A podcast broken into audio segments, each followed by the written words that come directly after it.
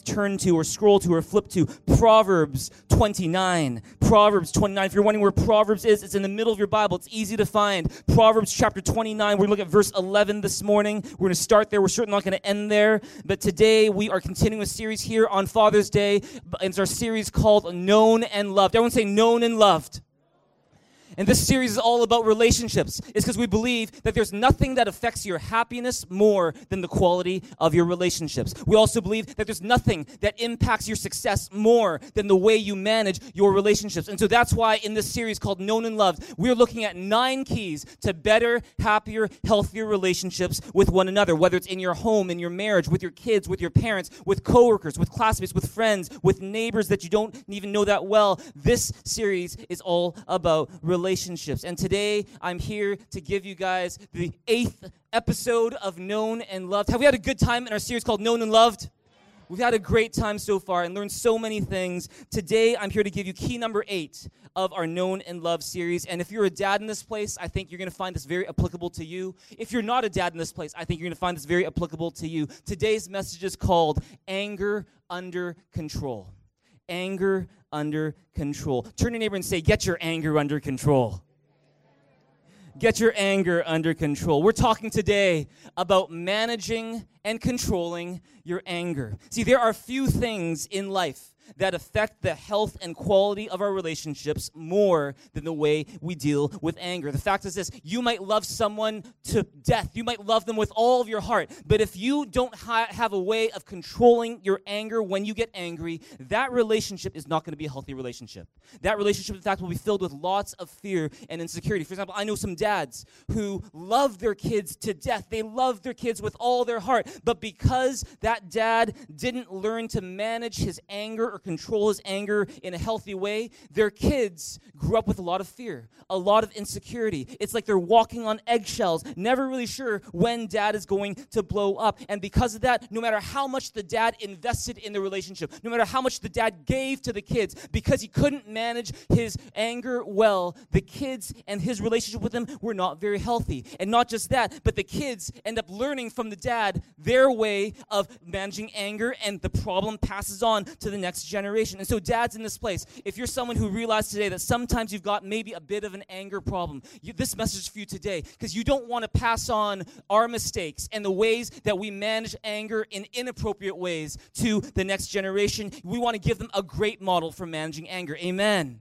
Amen. And so that's what we're talking about today. Would you read with me Proverbs 29, verse 11 together? Read in a big, loud voice. One, two, three, it says, A fool gives full vent to his anger, but a wise man keeps himself under control. Let me ask you this this morning Is it a sin to get angry? Is it?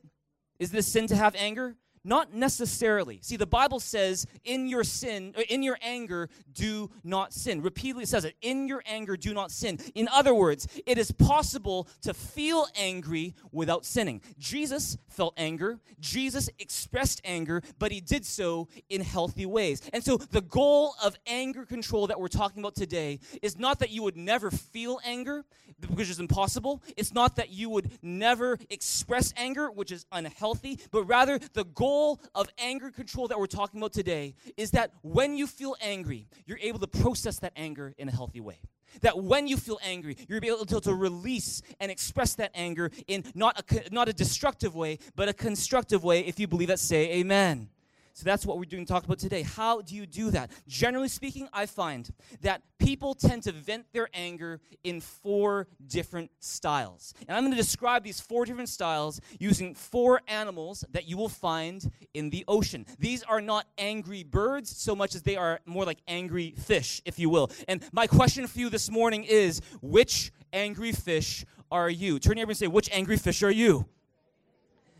Which one of these four styles best describes the way you deal with anger. Let's look at four anger venting styles. Look at number one with me. It's the puffer fish.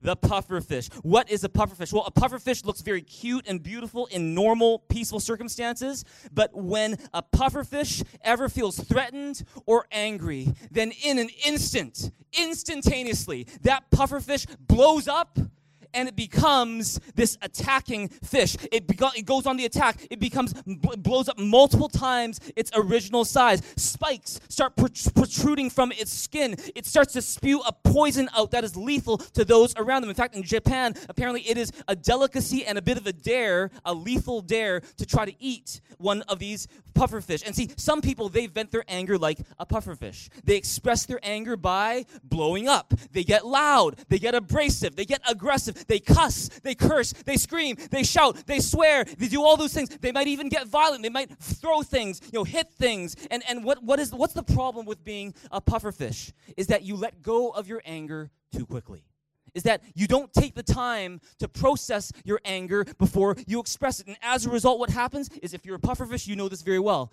is that after you give full vent to your anger, after you've released your anger so quickly, you might feel better at first, but everyone else around you is hurting and people are like, Are you okay? Let me wipe the toxin off of your face. Do you need to go to the ICU? Can I take you to the hospital? It's because you've left a path of destruction in your wake. You've done things and said things that you regret and go, Oh my goodness, maybe I shouldn't have done that. Does that describe you today? Are you a pufferfish in this place? Would you nudge the person in your in, in, in beside you and say, Are you a pufferfish? Are you a pufferfish? Look at Proverbs 29, verse 22. What does it say? Read it with, read it with what does it say? It says, A hot tempered man starts fights and gets into all kinds of trouble. This is the first anger venting style. The second anger venting style is called the clam. Everyone say the clam. And see, unlike the uh, unlike the pufferfish, when clams get angry, they don't blow up; they clam up. They instead of letting it out, they hold it in, and they'll be, "Oh, what's wrong? Nothing. I'm fine. I'm fine. No, no, no, no. Why, why do you look like I just farted in your face? What's wrong?" I'm like, "No, I'm fine. I'm fine. I'm fine." But inside, they're not fine.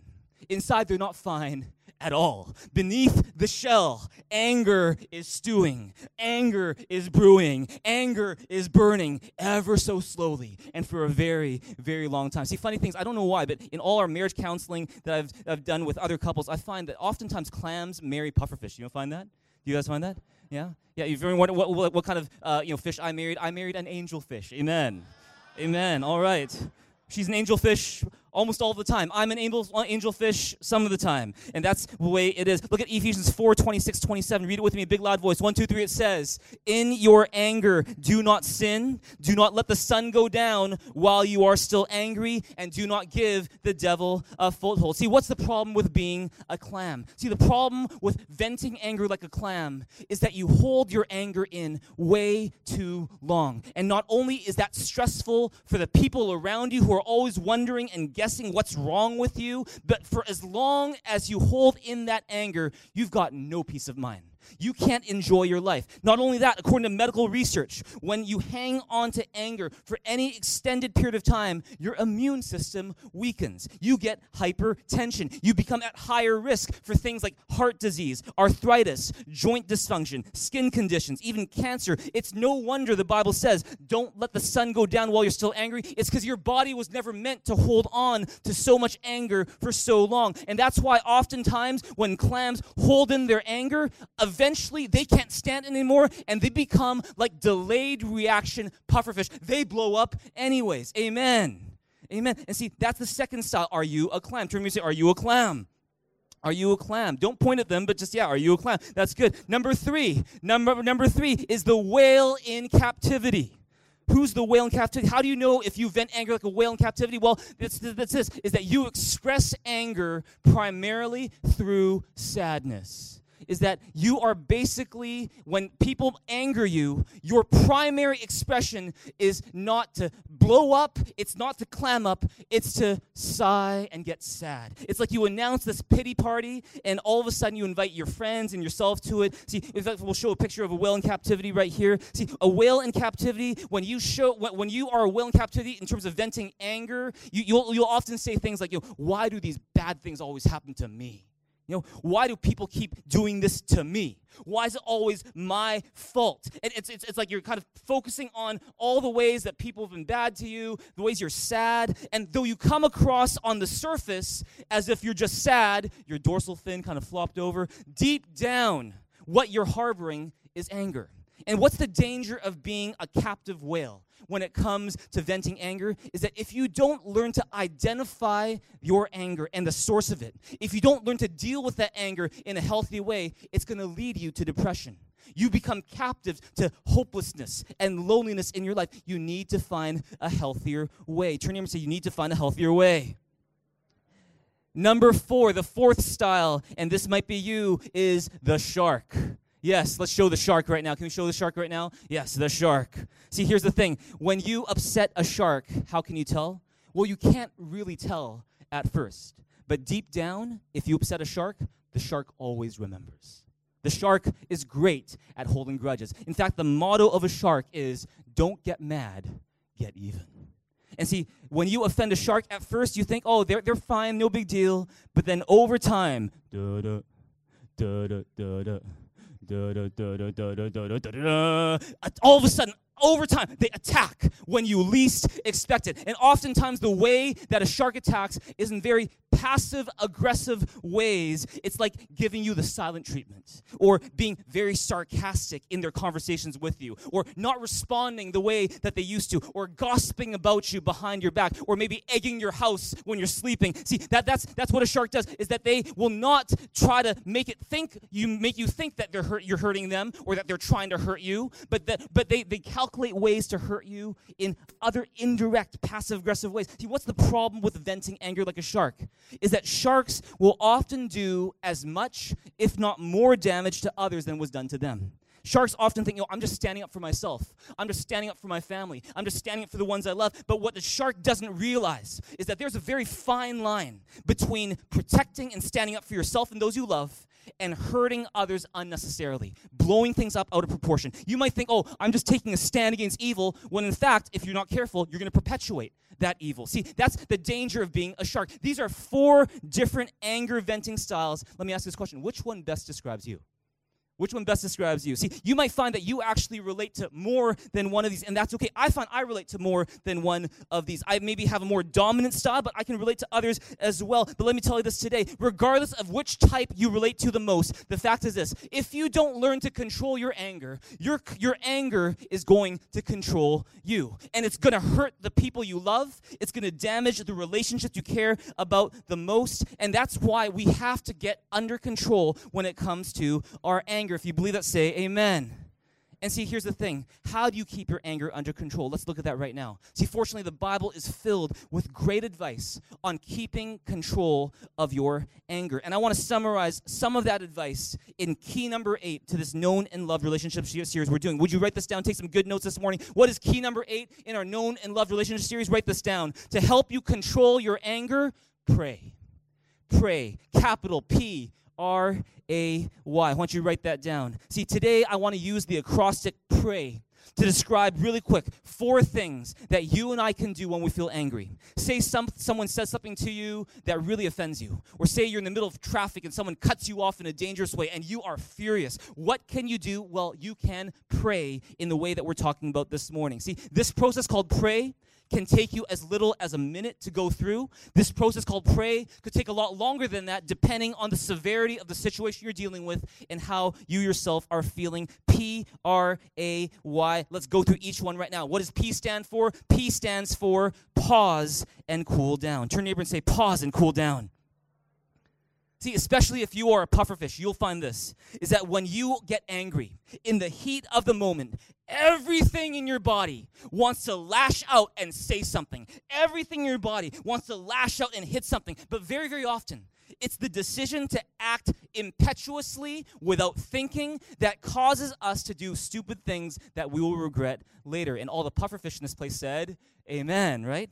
Amen. That's right. And see, over time, uh, I've learned this. You know, I, I, love to tell you a story. I've never shared this with, with uh, I think, anyone before. And th- thankfully, it's only happened once in my life. But over 10 years ago, my wife and I, we were living in an apartment just a few blocks away from Thrive Church or the, this venue that we're at. And uh, we're living in a condo complex on, uh, on, on, on, you know, on, on one of the floors up in the, in the building. And I remember I was going to bed and I went to bed way too late. I didn't go to bed early enough. And I had a very early morning appointment that next morning. I wake up, I accidentally slept in, I was late for the appointment, and all of a sudden I'm in a panic. And I, I, I rush out the door, I'm, I'm like almost barely half changed, I'm, I'm like, I'm, I haven't brushed my teeth. I, I go into the elevator in a panic, and I look at the time, I'm like, oh my goodness, I'm so incredibly late. And then, you know, in the frustration, while I was going down the elevator, you know what I did? I took my keys this was over 10 years ago. I took my keys and then I threw them down. I slammed them down on the floor because I was so mad at myself. I took my keys, I slammed it down. And you know what? The thing that happened that I didn't expect is that the moment I slammed the keys down on the floor, the fob that I used to go up and down the elevator smashed into pieces the remote control I used to disarm my car and unlock it smashed into pieces. And all of a sudden, I couldn't go up and down the elevator. All of a sudden, I couldn't get out of my building with the car. All of a sudden, I couldn't even get into my own car. What I had to do, I had to run to the nearest SkyTrain station to get to the meeting, and I ended up being that much later, all because on that day I didn't control my anger. And because of that, you know what? I learned a couple lessons. The first lesson I learned is, unfortunately, it's only happened once, praise God, but the thing is this the, the first lesson I learned is this, you write this down uncontrolled anger always comes at a high cost. There's always a cost to anger. You can never lose your temper without paying for it in the end. And as satisfying, as, as enticing as it might feel to lash out when you feel like it, the price for uncontrolled anger is simply not worth it. Because what happens is when you lose your temper, then things get damaged. Let me say it this way when my anger's not managed, things get damaged. What things get damaged? Well, sometimes it's actual physical property, but even more, sometimes it's relationships that get damaged when my anger's not managed. Sometimes it's my own health and peace of mind that gets damaged when I don't manage my anger. Sometimes it's my reputation that gets damaged when I don't understand that I need to control and manage my anger. If you believe that, say amen. There's a high price to uncontrolled anger, and it is never worth it. Turn to and say, It's never worth it. The, the second thing, the second thing I learned in that situation is that when I am in the heat of anger, I'm not thinking straight. I'm not thinking clearly in that moment. And to make any decision in that moment is probably a bad thing. It reminds me of the psalm in Psalm 73 where Asaph, he's the guy who writes Psalm 73, and he says this He says, When I was grieved and my spirit was embittered, I was like a beast before God. Not beast in terms of look how strong I am, but a beast in terms of I was just like not thinking clearly. And that's what happens when you're in the heat of the moment. It's like you're playing one of those games where you got a baseball bat and you're spinning around it this way 10 times and you're kind of going around and, you're, and that, that's what anger is like, is that when you're in the heat of the moment, you're not seeing straight, you're not moving straight, you're not operating straight. And it's so, is, it's so important that you take the time to pause and to cool down. And see, here's the thing is that I learned this is that if I had just taken even one minute to pause and cool down when I was in that elevator before giving into anger, man, I would have saved myself and others so much time and trouble. Amen. That's why Thomas Jefferson, he's known as one of the greatest presidents of the United States. And back in the 1800s, he once said this. He said this When angry, count to 10 before you speak. If very angry, count to 100. And see, here's the thing, is that you might say, oh, that's, such kindergarten advice. But the fact is this, is that we all, when in the heat of anger, need to do some simple things just to cool down. Turn your neighbor and say, you gotta chill out.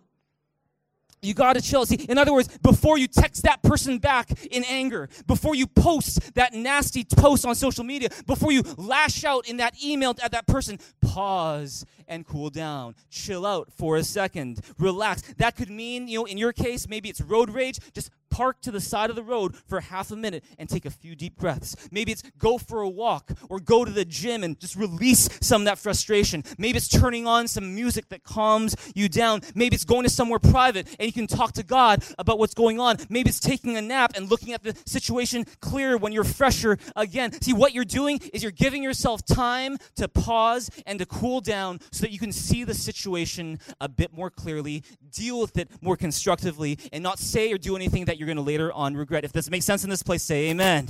Look at Proverbs 14 21 with me. What does it say? Read it with me. It says, Slowness to anger makes for deep understanding. A quick tempered person stockpiles stupidity. You got to be patient. You got to pause and cool down. As hard as it is, as much as you want to lash out, you just got to pause and cool down in whatever way works for you. That's what the Bible says. P stands for pause and cool down. What does R stand for? R stands for reflect before you react. Reflect before you react. In other words, think it through before you spew. In other words, is you know my, my natural tendency, if you're wondering, my natural tendency when it comes to anger is actually to be a clam is that I get angry, I feel anger, but I hold it in. I don't release it right away. And that caused a lot of frustration in my marriage with Charlene, especially in the beginning. I had to learn to release anger quickly or more quickly and in a healthier way. And I can tell you this from a natural born clam, I can tell this, and maybe some clams can relate to this, is this, is that even for clams, it is possible to hold on to anger without reflecting on it too much.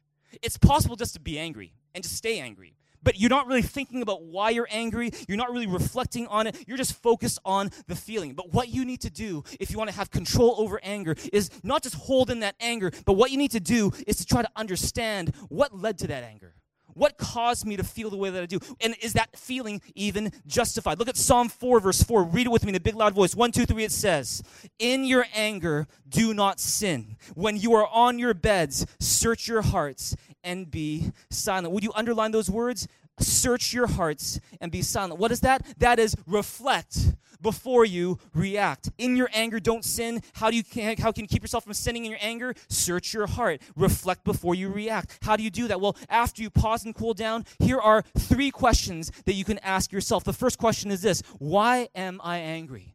See, how many of us know this? Is that anger is very much like the tip of an iceberg. And you know how the, the iceberg, as big as it looks above the surface, there's actually something much, much bigger below the surface. And see, anger is a lot like the tip of the iceberg that you see. It's above the surface, but beneath that, giving rise to that anger, is something else that is a lot bigger underneath. These are what we call the three root causes of anger. And let me give them to you each by one by one. What are the three causes of anger, root causes? Very often, you're going to find whenever you're angry, it's because of one of these things. The first one is the first possible root cause is hurt it's hurt. Is that you feel taken for granted. You feel belittled. You feel disrespected. You feel betrayed. You feel left behind. And it's that hurt that you feel beneath that surface that gives rise to your anger. At the end of the day, it's because you were hurt. There's a second cause for, for, for anger sometimes. It's called frustration. You know, you, you want things to go a certain way, they're not going the way you want, and you are frustrated. That frustration leads to anger. You wanted the Golden State Warriors to win the NBA championship, but Steph Curry wasn't playing well, you know, uh, and Klay Thompson, he was, he, he was injured. You know, Kevin Durant was injured. Oh, I'm so frustrated. This wasn't supposed to go this way. Why did the Toronto Raptors win? Haha, the Toronto Raptors win. Yeah. Amen. Well, here's the thing. Go Canada. Here's the we the North. But here's the thing. Here's the thing is that sometimes anger is the result of frustration. And if you're a perfectionist, if you're a control freak, if you love to be in control, you're going to find that a lot of your anger will be born out of this reason, out of frustration. There's a third cause to anger sometimes, and it is insecurity. Is that deep down you have a fear. It could be a fear of losing someone, it could be a fear of failure, it could be a fear of being hurt. And because deep underneath the surface, there's that fear residing in you, it gives rise to anger. It gives rise to jealous anger sometimes because there's fear underneath the surface. See, when I'm able to identify the root cause behind why I am angry in a particular situation, you know what happens? I'm better able to understand what's going on. I'm better able to articulate and explain to maybe the person that needs to talk to me about it what is going on. And so instead of going just saying, "Oh, I'm so angry, I'm furious. What's everyone's problem?" Instead of just saying that, try to think of what is really beneath the surface. Try explaining your anger in terms of one of these three root causes. You can say, you know, I feel hurt because you showed up late and you didn't say anything. And when that happened, I felt like you took me for granted and I felt disrespected. You can say it that way or you say, you know, you know, maybe it's because of frustration. Oh, I feel frustrated because this is not going the way that I want. I've been working so hard, but still things are not going the way that I want, and that's why I got angry. It was because of frustration. Or you can say, you know, I feel insecure. If I had to be really honest, and I feel really scared of failing. I really scared. I feel scared of disappointing you, and that's why I got upset. That's why I got angry. And see, you're gonna find this is that when you are kind of in that place of anger and that person you love is trying to understand where you're coming from, if you will say it in terms of these three root causes, it'll be so much easier for that person to empathize with you. Rather than you just going, oh, I'm so mad, I'm so I'm mad, I'm mad at everyone, I'm mad at you, I'm mad at you, and, and then they're like, oh, what, what, what did I do wrong? Like, and, and you, you, you get, they got on the defensive. What instead, you speak in terms of these three root causes, and they'll be, okay, I can understand a little bit more now okay, I get that. And see, it, it, it, it lets their guard come down. It helps you to resolve the issue more quickly. See, here's another thing is when someone else is angry with you, when someone else is, you know, being really, really difficult, you can ask yourself, okay, is it one of these three things? Is it because they're hurt? Is it because they're frustrated? Is it because they feel a bit insecure or fearful about something? That's the first question you want to ask yourself is why am I angry? Is this helpful in this place this morning? Here's a second question you can ask yourself to reflect before you react. The second question is, is Do I have a right to be angry? In other words, do I have all my facts straight? See, have you ever gotten mad at someone only to find that you had misunderstood the situation? You jumped to conclusions and you got mad, and only later you're like, oops, oh, I didn't know, sorry. Has that ever happened to you before? See, that's because you didn't have your facts straight yet. And see, to avoid jumping to conclusions, you got to ask yourself Am I understanding the situation fully and thoroughly? Is my anger justified based on all the facts? Proverbs 18 13, the verse we've been looking at, perhaps more than any other verse in the relationship series, is kind of funny, but let's read it again. What does it say? It says, What a shame, yes, how stupid to decide before knowing the facts. You want to understand the situation thoroughly before you angrily jump to a conclusion. Third question you want to ask yourself is Ask yourself, Will this matter tomorrow? Will this still matter 24 hours from now, or 48 hours from now, or even a year from now? Will this still matter? See, if it's not going to matter 24 hours from now, if it's not going to make a difference anywhere from now on, if, it, if you're never going to see that car or that driver again, maybe the best thing is to just let it go. See, what are you doing? You're reflecting before you're reacting. You're processing your anger before you're expressing your anger. And if you do that, you'll save yourself so much trouble. If you believe that, say amen. Here's one, one other thing that I'll, I'll, I'll let you know too, too is that to reflect on your anger, sometimes I find it helps to write it out and to talk it out. I, I, I find it for myself is that you know when I, whenever I'm really angry, it's like a slow burn. Sometimes what I'll do is it really helps me to to write it out. What this? Why am I angry? Like what is the thing that's causing me to be angry? And i'll write it out as a prayer to god. I'll say father i'm really frustrated today because of this and that and this and that. And as i'm writing it out i feel like my mind is getting a bit more clarity on what the situation is and what i need to do. In fact it reminds me of a, a quote by dawson trotman who's the, who's the one who started a, a christian group called the navigators. He says this and i think it's brilliant. It says this. He says thoughts disentangle themselves as they pass through the lips and the fingertips. Isn't that good Thoughts disentangle themselves as you speak about them and as you write about them. And so, if you find that you have a tough time reflecting on your anger, maybe you want to do this: is send an email, but don't send it. Write a draft a, draft a letter, but don't send it. Draft a letter to God and write it as a prayer, because what you're doing is you're disentangling your thoughts. You're reflecting on your anger. Turn neighbor and say, "Reflect before you react."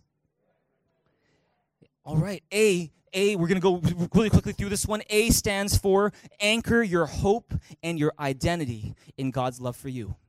After you've paused and cooled down, after you've reflected before you react, anchor your hope and your identity in God's love for you. See, when we're angry, I find this is that our world is a bit shaken. We're not seeing straight and we just feel like things are really shaky. We're not thinking straight very much. And the Bible says that when our world is shaken, God is the one who holds our lives together. It says that over and over in different ways. And here's one verse where it talks about that. Look at Hebrews chapter 6, verse 19. Would you read it with me in a big loud voice? One, two, three. It says, We have this hope as an anchor for the soul, firm and secure. It enters the inner sanctuary behind the curtain. See what it's talking about? See, this verse is talking about the hope we have because God loved us and sent Jesus Christ for us. Would you tell your neighbor and say, God loves you? God loves you. How do I know that? How do I know that God loves you? Because it sounds good, because it's wishful thinking? No, it's because when we had sinned against God, when we had triggered God's wrath and anger because we decided to do things our way and not, and not God's way, when we had disqualified ourselves from having anything to do with God because of our sin, God didn't say, forget it, I want a divorce. He didn't say, forget it, I want nothing to do with you. Instead, He sent Jesus Christ to die on the cross for our sins so that all the wrath that He felt toward our sin, He placed that wrath on Jesus Christ so that our sins could be forgiven. God let go of His anger. He didn't hold it in. Instead, He placed it on Jesus Christ so that you and I could be forgiven. And see, all of the anger, all of that wrath that God felt toward us, He placed it on Jesus. That way, He wouldn't be angry with us anymore. And instead, He could have a relationship with us. Before, we were far from God, but through Jesus Christ, we have brought near. Before, we were enemies of God, but now, through Jesus, we can be called friends of God. Before, we were condemned because of our sin, but because of Jesus, now we are forgiven, we're clean, we're accepted, we're included. Because before, we were spiritual orphans, but because of Jesus Christ, we're now children of God, living in God's family. Come on, give God a big, big hand, a big shout in this place together right now. And see, because of Jesus, we can say that God's anger lasts only a moment, but his favor lasts a lifetime. See, look at 1 John verse 3, chapter 3, verse 1, what does it say? It says, read it with me. It says, How great is the love the Father has lavished on us, that we should be called children of God. And that is what we are. See, let me ask you this question. A stands for anchor your hope and identity in God's love for you. How do you do that? Well, let me just tell you really quickly. One quick way you can do that is that whenever you feel angry, whenever there's something that's really upsetting you, do what I call the hope in. Everyone say the hope in is that whenever you think of a situation that's making you angry or upset, you can say this to yourself. You can say, God, my hope is not in X, whatever's upsetting you. My hope is in you. And see, so for example, when someone dangerously cuts you off on Granville Street, you honk at them and they give you the finger back. You can say, God, my hope is not in what that person thinks of me. My hope is what you think of me. Amen. When someone says something mean to you, is really offensive in what they say to you, you can say, God, my hope is not in what that person says. My hope is in what you say about me. You know, when things don't go the way you want and you're frustrated, you can say, God, my hope is not in my own plans. My hope is not in my own ability to figure things out. My hope is in you because you are a good, good father who loves me and has got good plans for me. Come on, give God a big, big hand if you believe that right now. And see, what are you doing when you do that? When you do that, when you're doing the hope in, you are anchoring your hope and your identity in God's love for you. You are reminding yourself of who you are in God, such that you're on the road and you've got road rage. You can be like, what, what, what am I doing? Dude, I'm a child of God. I am loved by God. Even if this guy thinks that he's got the better hand on, on the road against me, what is that?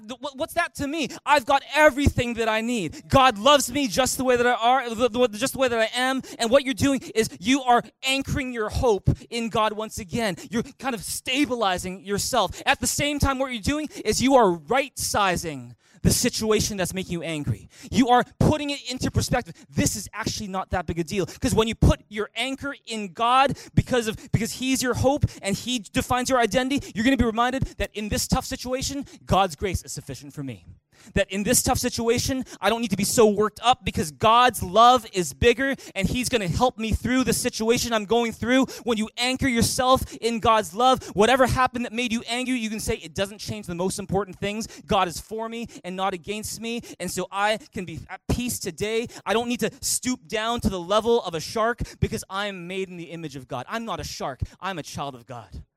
I'm loved by God. I'm protected by God. I've got the favor of God. So who cares if He cut me off? The fact is, I am blessed beyond belief. Amen. I've got everything I need. Turn to me and say, You got everything you need. You're going to find that when your hope and your identity are anchored in something other than God's love for you, you're going to be easily angered a lot if your hope is in money, if your hope is in good looks, if your hope is in what people say about you, if your hope is in how many likes you get on social media, you're going to find you get frustrated a lot. You get hurt a lot. But when you anchor your hope and your identity in Jesus, you have an anchor for your soul, firm and secure, that's not easily shaken. Amen. Amen. Last point, and we're going to close today. Why is for yield to God's leading. Yield to God's leading. See, what does that mean? Let me give you a definition for yield to God's leading. See, to yield to God's leading means to surrender the situation to God and to respond in a way that glorifies Him. It's to say, God, I give you the situation, I ask you for help, and I want to honor you in the way that I handle myself in the situation. Look at Psalm 139, verses 23 to 24. Read it with me, big loud voice. What does it say? It says, Search me, O God, and know my heart. Test me and know my anxious thoughts. See if there's any offensive way in me and lead me in the way everlasting. If you have your Bibles open to that, would you underline these words? Lead me in the way everlasting. See, when we're angry and in the heat of the moment, I find that oftentimes we're just thinking about how we feel, how hurt we are, how, frustra- how frustrated we are, and we just want to do whatever's based on what we feel. But a wise person asks, God, what do you want me to do about this? See, God wants to, in fact, lead you and help you in those situations when you feel the most angry. He's the God who says, I will instruct you and teach you in the way you should go. I will counsel you and watch over you. See, when you yield to God's leading and you respond in a way that glorifies Him, you have an opportunity to move that relationship that's not going well forward. You grow as a disciple of Jesus. You mature as a person. You reflect God's love and peace and wisdom to people who desperately need it. And so before you release that anger, ask God, God, what do you want me to do with this anger? What do you want me to do with it? And humbly do the thing you think is going to best honor God in that situation. In some cases, yielding to God's leading is about, okay, I'm going to I'm going to have a talk with that person. And you know, I want to make sure I got my facts straight. And if necessary, I'm going to speak up about this. I'm going to stand up for myself. I'm going to stand up for others. In which case, you want to check out, you know, how to resolve conflict the smart way. We talked about that week two, week two of our Known and Love series. You want to check out that message. In in some cases, about speaking up and trying to resolve the conflict face to face. In other cases, yielding to God's leading will be about just letting it go. Don't worry about it. You're not going to see that person again. Just let it go. Move on, forgive. Don't stoop down to their level. Just keep going the way you're going. Learn to forgive. Don't worry about it so much. Romans 12, 17, 21 says it this way. Read it with me, big loud voice. It says, Do not repay anyone evil for evil, but be careful to do what is right in the eyes of everybody. If it is possible, as far as it depends on you, live at peace peace with everyone. Do not take revenge, my friends, but leave room for God's wrath, for it is written, It is mine to avenge, I will repay, says the Lord. On the contrary, keep on going. If your enemy is hungry, feed him. If he is thirsty, give him something to drink. In doing so, you will heap burning coals on his head. Last verse Do not be overcome by evil, but overcome evil with good. See, what are these verses talking about? They're saying that in those times when you're so angry and you want to get back at the person who hurt you, you got to realize something. Realize that the cost of revenge is never worth it. It's not going to make you feel better to get that revenge. As much as Hollywood glorifies revenge, the fact is, revenge is never worth it. Learn instead to forgive. Let go of that because for as long as you hold the grudge, that person still has control over you. That person may be dead already and they're still controlling you from the grave for as long as you hold that grudge. But if you would learn to let go and forgive, then you can move on to something better that God has for you. See, some of you here in this place, you are holding on to some anger in your life and you've been doing this for so long that it is killing you emotionally, let alone physically. And hanging on to that anger, it's like a slow form of attempted suicide because it's killing you without you even knowing it. You need to find a better way to deal with anger. Look at Ephesians 4 31 to 32. It's our last verse for today. Read it with me, big loud voice. One, two, three. It says, Get rid of all bitterness, rage, and anger, brawling and slander, along with every form of malice. Be kind and compassionate to one another, forgiving each other, just as in Christ God forgave you. You know, this verse reminds us that as part of yielding to God's leading, always remember to practice empathy with the person that you're mad at. Everyone say empathy. Try to look past that person's behavior to that person's pain. Because here's the thing hurt people hurt people. Is that the reason why sometimes people are so offensive, so angry, you know, so hurtful in the things they say and do is because they themselves have been hurt badly in the past. And sometimes they don't even know it, but that's just how they operate. Hurt people hurt people. And if you would understand that, if you would empathize with that, you can kind of move on in a much better and healthier way. Well, today, real quick, we didn't have a whole lot of time, but hopefully that was real helpful for all of you today. Today, if you want to learn to control your anger, you need to pray. What does pray stand for? Read it with me. P stands for pause and cool down. R stands for reflect before you react. A stands for anchor your hope and identity in God's love for you. Y stands for yield to God's leading. Finally, if you're here and you find that you have an anger problem that is habitual, it's ongoing, and you're sometimes not even sure, no matter how much you reflect, why you are as mad as you are all the time, then I'm going to encourage you to get help.